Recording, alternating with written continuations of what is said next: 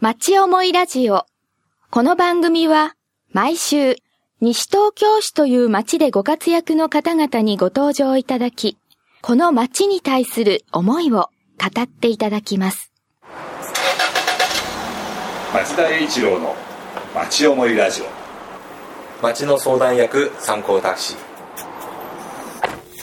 えーラジオの前の皆様おはようございますそして町田さんおはようございますあ、おはようございます。えっ、と町思いラジオ、えー第5週がある時にいつも来ていただいている町田さん参考自動車の社長の町田さんに来ていただいてますけども来ていただいてるっていうか町田さんのところにお邪魔してます社長室そうでございます。はい。えっ、と前回は5週があったのは5月そうですね。もうそれから678とはい。その間に暑い夏がございましたね。そうですね。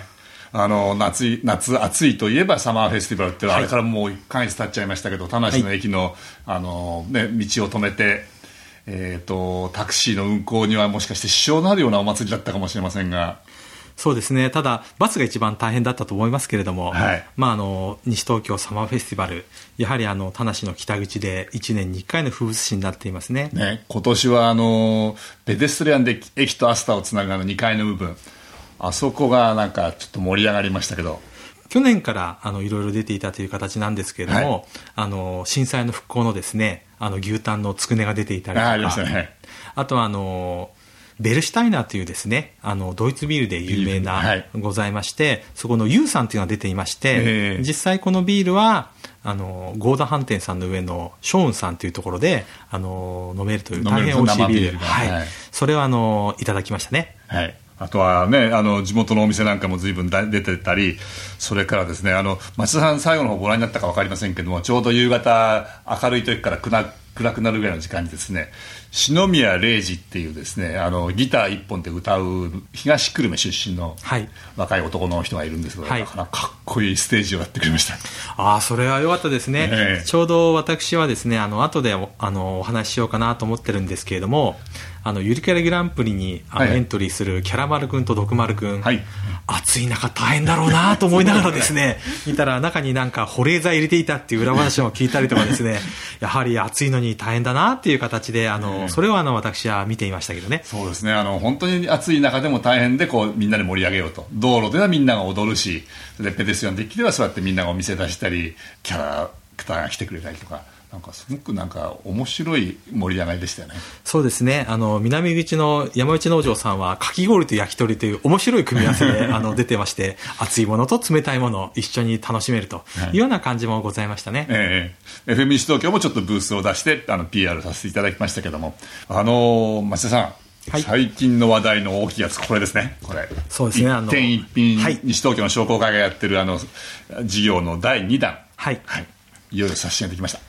おかげさまで、あの、弊社の会場タクシーサービス、まあ、通称ユニバーサルタクシーのが選ばれましてですね、はい。やはりあの、このコンセプトとしては、いつでも気軽に外出するお手伝いをしたいと。うん、どなたでもいつでも気軽にだって返す、はい。それも思い立った時にですね、ね。あの出れるようなっていう形でですね、ん。ちょうど2008年から、はい。まあ、車椅子ごと乗れるタクシーも導入いたしまして、はいあのまあ、事前予約もですね1日3件からとかあるんですけども、ええ。大体1日平均して10件ぐらいあの月間あの300件ぐらい、ええ。あのご利用の方がいらっしゃいますね。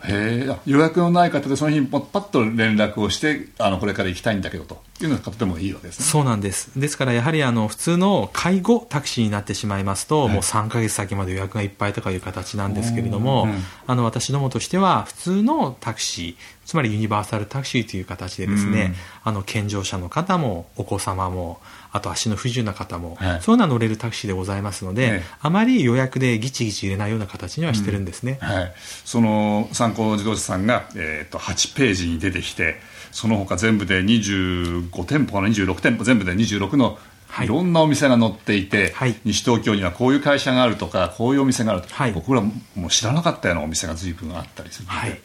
第1弾は飲食でしたけどもこの第2弾は、えーそういうサービスであるとかものづくりの会社が特集されてまして、はい。あのこれはねいろんなあの公共施設やなんかでも市の公共施設置いてありますからぜひこれご覧になってこの町にはこんな方がこんな仕事をしてらっしゃるっていうのをこう見ていただけるといいですよね。そうですね、やはりいろいろなサービスがあるとはい。いう形で、ですね、これはあの大変あの分かりやすい、まあ、一種の便利帳みたいなはい。形になればなと思っておりますけどね。はい、い。ろいろなんか西東京市も、えー頑張ってるので、はい。市民と一緒になってやっていくと、はい。僕らもお手伝いしていきたいと思います。そうですね。じゃあ今日もよろしくお願いします。よろしくお願いします。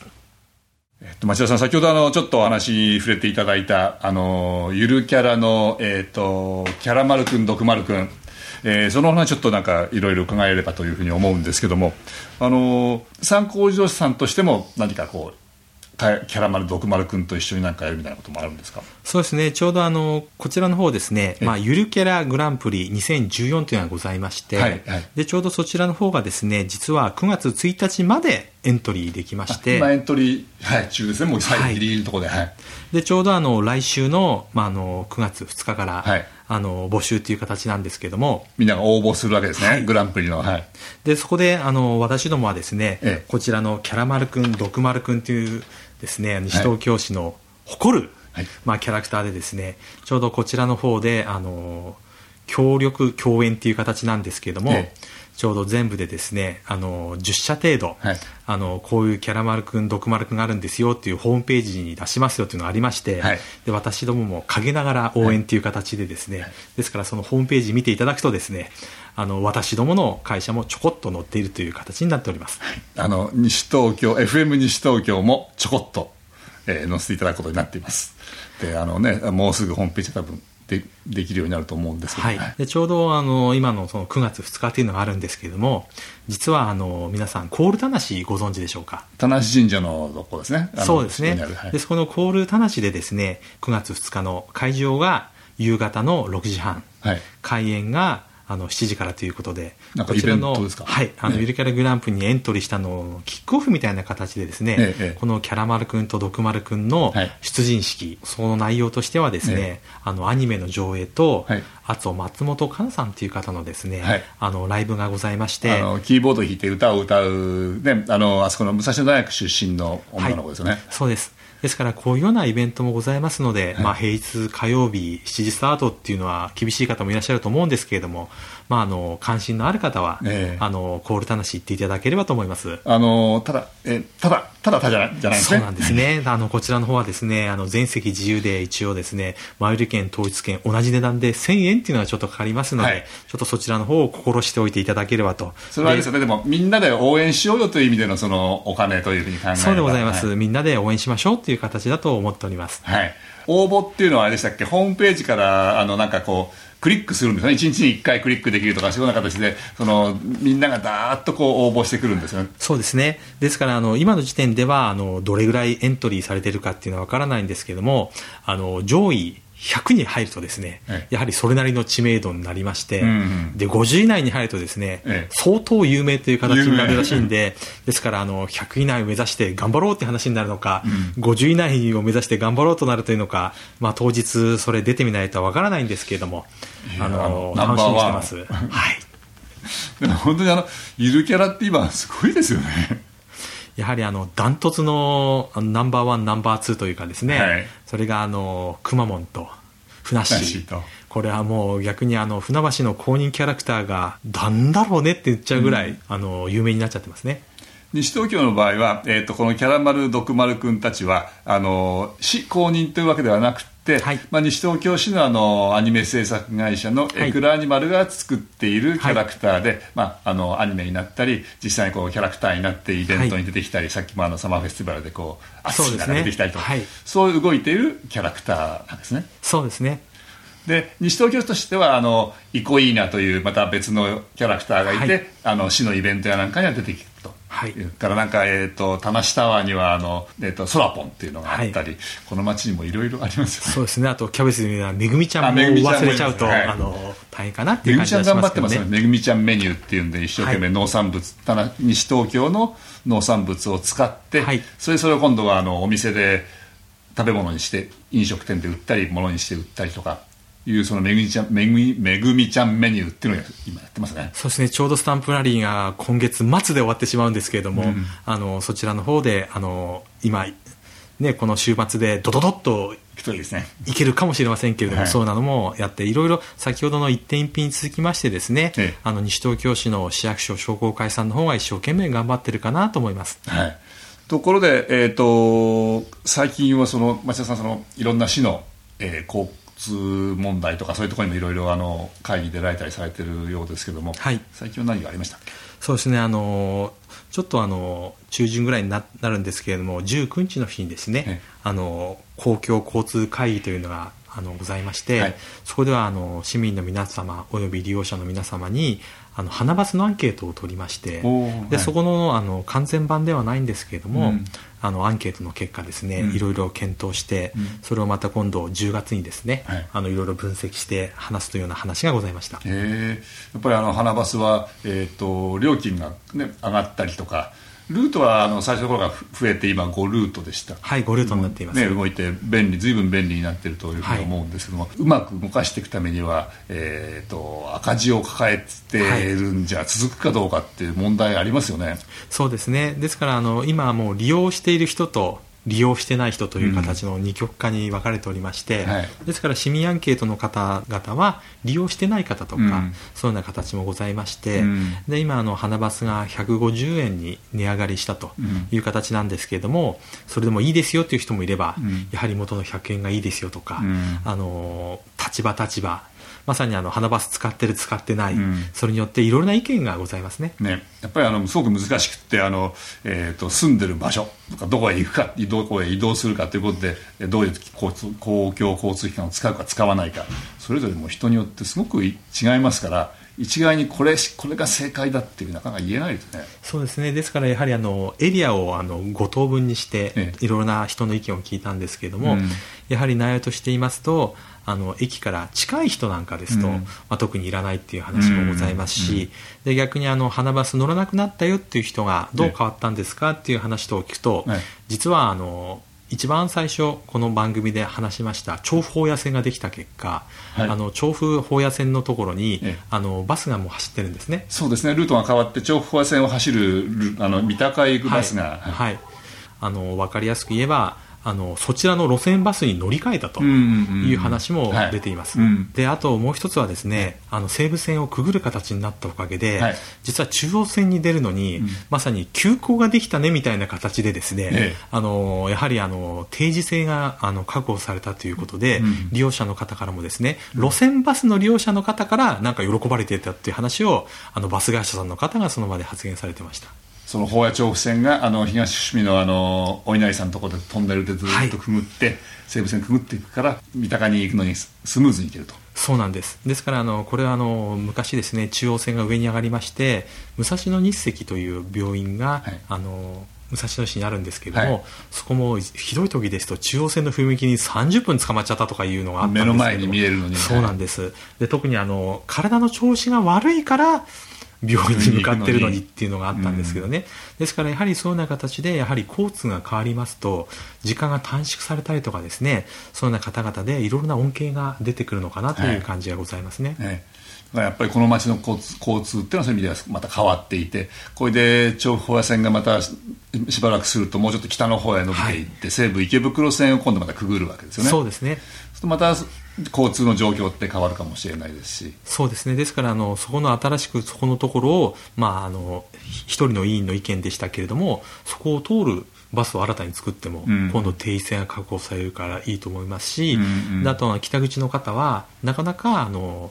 西東京市中央の方に行くのに、うん。やはり西武池袋線があのブロックしていたっていうこともございましたんで、そういうのが出ればあの南北間の交流、うん。それができるようになっていいのかなっていう感じは個人的には思いますね。そうですね。西東京市内ですごくそうですしこの多摩エリア全体考えてみてもやっぱり南北の交通機関公共交通機関ってあまりないバスしかないので、はい。まあ、モノレールはあれですけど高野調布線がはい。電車をくぐってはい。踏切がなく行けるっていうのはとても大きなそうですね、はい。町田栄一郎の町思いラジオ参考タクシードライバー募集中です。さて町田さんあの新しいお話。はい。ということであの伺いたいお話があって、はい。あのユニバーサルツーリズム。はい。ということで新しく今松田さんが考えられて、まあ、僕もちょっと面白そうだよねって今ちょうど思い始めてるところなんですけども、はい。このお話ちょっとしていただいてもいいですか？あどうもありがとうございます。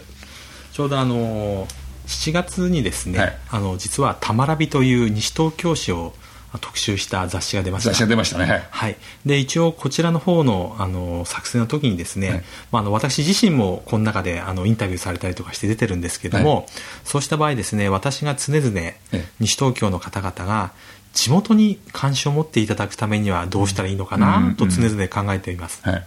でその関心を持っていただく延長で場合によっては西東京市を起点としたうん。多摩エリアにおいて先ほど言いましたどなたでも手軽に楽しめるという形でですね、うん。まあ、ユニバーサルツーリズムはい。というマーケットを作れないのかなっていう形で今考えております。ツーリズムっていうのは旅行のツールツール。はい。はい。そうでございます、はい。で一応この西東京市を起点とした、まあ、多摩市の魅力ですね、はい。あの体験してもらうことを趣旨として、うん。まあ、地域の魅力としての観光資源、うん。であのポイントとしては誰でも手軽に楽しめる外出文化っていうこととですね、はい。まあ、プチ周遊ツアーみたいなそんなイメージなんですね。おー週ってことはいくつかのところを回るみたいなはい。こう感覚ですよね、ですから例えば先ほど話の出ましためぐみちゃんメニューじゃないんですけども、はいはい。最初そのめぐみちゃんメニューのところで野菜を、うん。あの例えばあの取るのか収穫するのか、それがこういう野菜ですよという説明を受けて、はい。でその後ですね、ええ。その野菜を使ったレストランに行ってみてそれを食べてみるとか、はい。つまりレストランに行って多分地元の農家が作ってるんだろうなじゃなくて、うん。あの方が作ったこの野菜を今私が食べてるのかなとか、まあ、あの場合によってはあのこれ将来的な形なんですけれども、え。例えばそこで取った野菜をええ。調理料っていうのをそのお店で払って払うような形で、ええ。例えばサラダにしてもらうとか。うんそうすると、この不格好な人参だけど美味しいよって言ったのが本当に美味しかったよとかですね。うんですから、あの、一つはもう手軽に、うん。あと体験できるとはい。いうような形を考えておりますね。それが、えーこの街の魅力の一つということで。そうでございます。はい。ですから、例えば、あの、先日、まあ私も2回ほど行ってるんですけども、田無市駅の西武線からも見えるんですけれども、は新倉ファームさんという、あの、ハーブ農園はいでございます。ありますね。はいでこちらの方はあの今あの都内のレストランとかですね、ええ。そういう星を持っているレストランとかにも野菜ハーブを出荷しているところなんですけれども、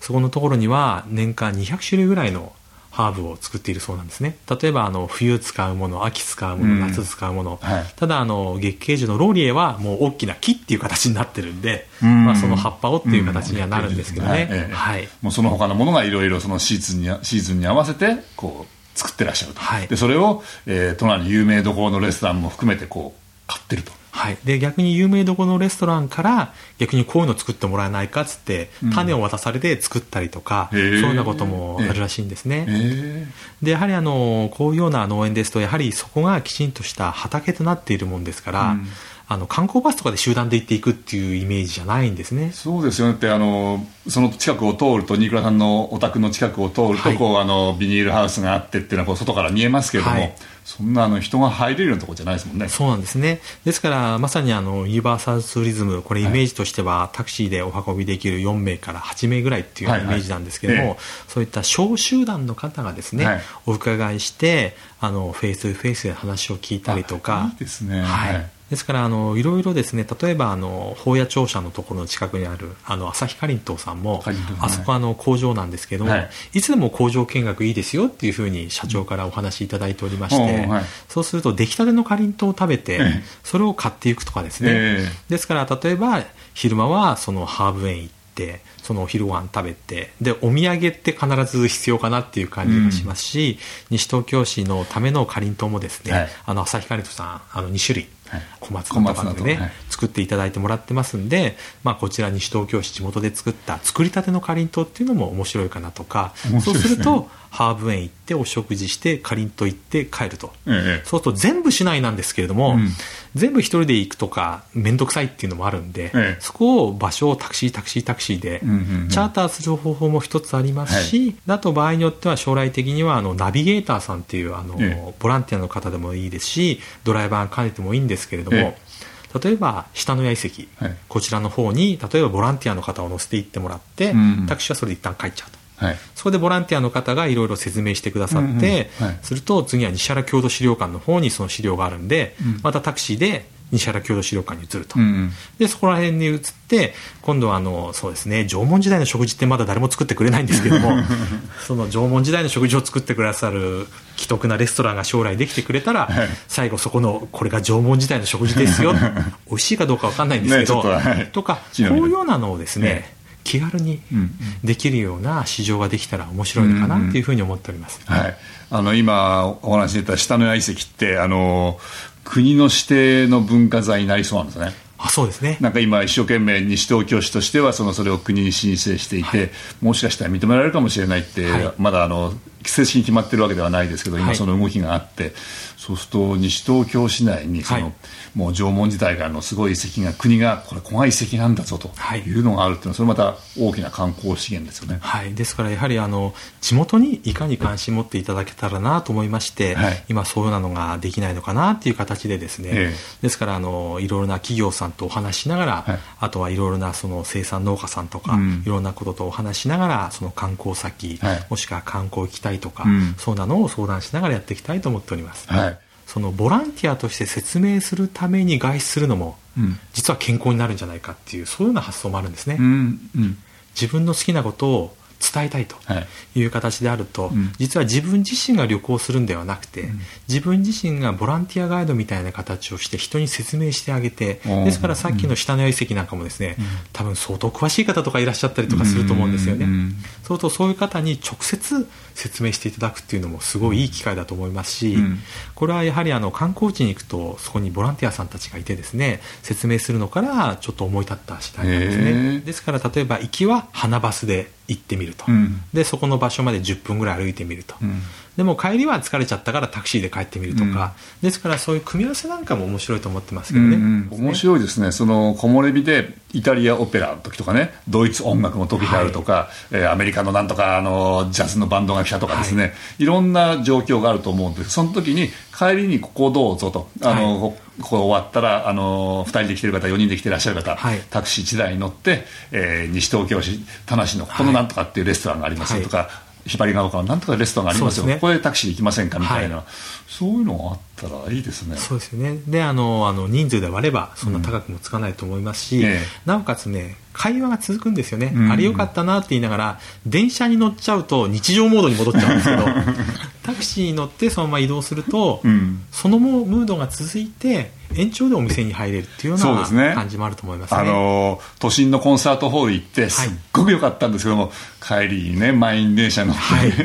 っていうのは辛いですよね、はい、もう我に戻ってしまうんで余韻がなくなってしまうと、ええ。山下さん今回も、えー、と5月から来て8月、はい。またあの30分あっという間に終わってしまうんですけども、はい。えー、と次にまたこの番組でお会いできるのが今度は11月ですよね、はい。間が空いてしまいますけど。でもこの11月の終わりになると随分多分寒くてまた多分市民祭りも終わっているし、はい。えーお状況としてはまた違う状況でなんかまた街のお話が聞けそうな気がするんですけども。そうですねやはりあの日本のこの四季っていうのがありますんでその西東京市の四季を楽しむのも楽しいかもしれないですねそうですね。そうするとまたこの会話の中でも、ユニバーサルツーリズムで、はいえー西東京市内、こういうとこ巡ったらいいっていう時に、もしかしたら、あの、あの辺の、あの、葉っぱ、枯れ葉が綺麗だよとか、はいそんな話も出てくるかもしれませんね。ですから同じ場所でも春と秋では違うとか、はいそんなのを楽しんでみるのも面白いかもしれないですねいろいろそんな話また聞かせてください。はい今日はどうもありがとうございました。どうもありがとうございました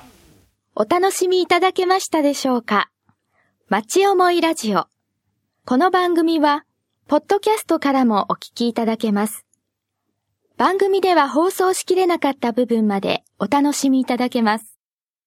詳しくは、FM 西東京、または、町思いラジオで検索してください。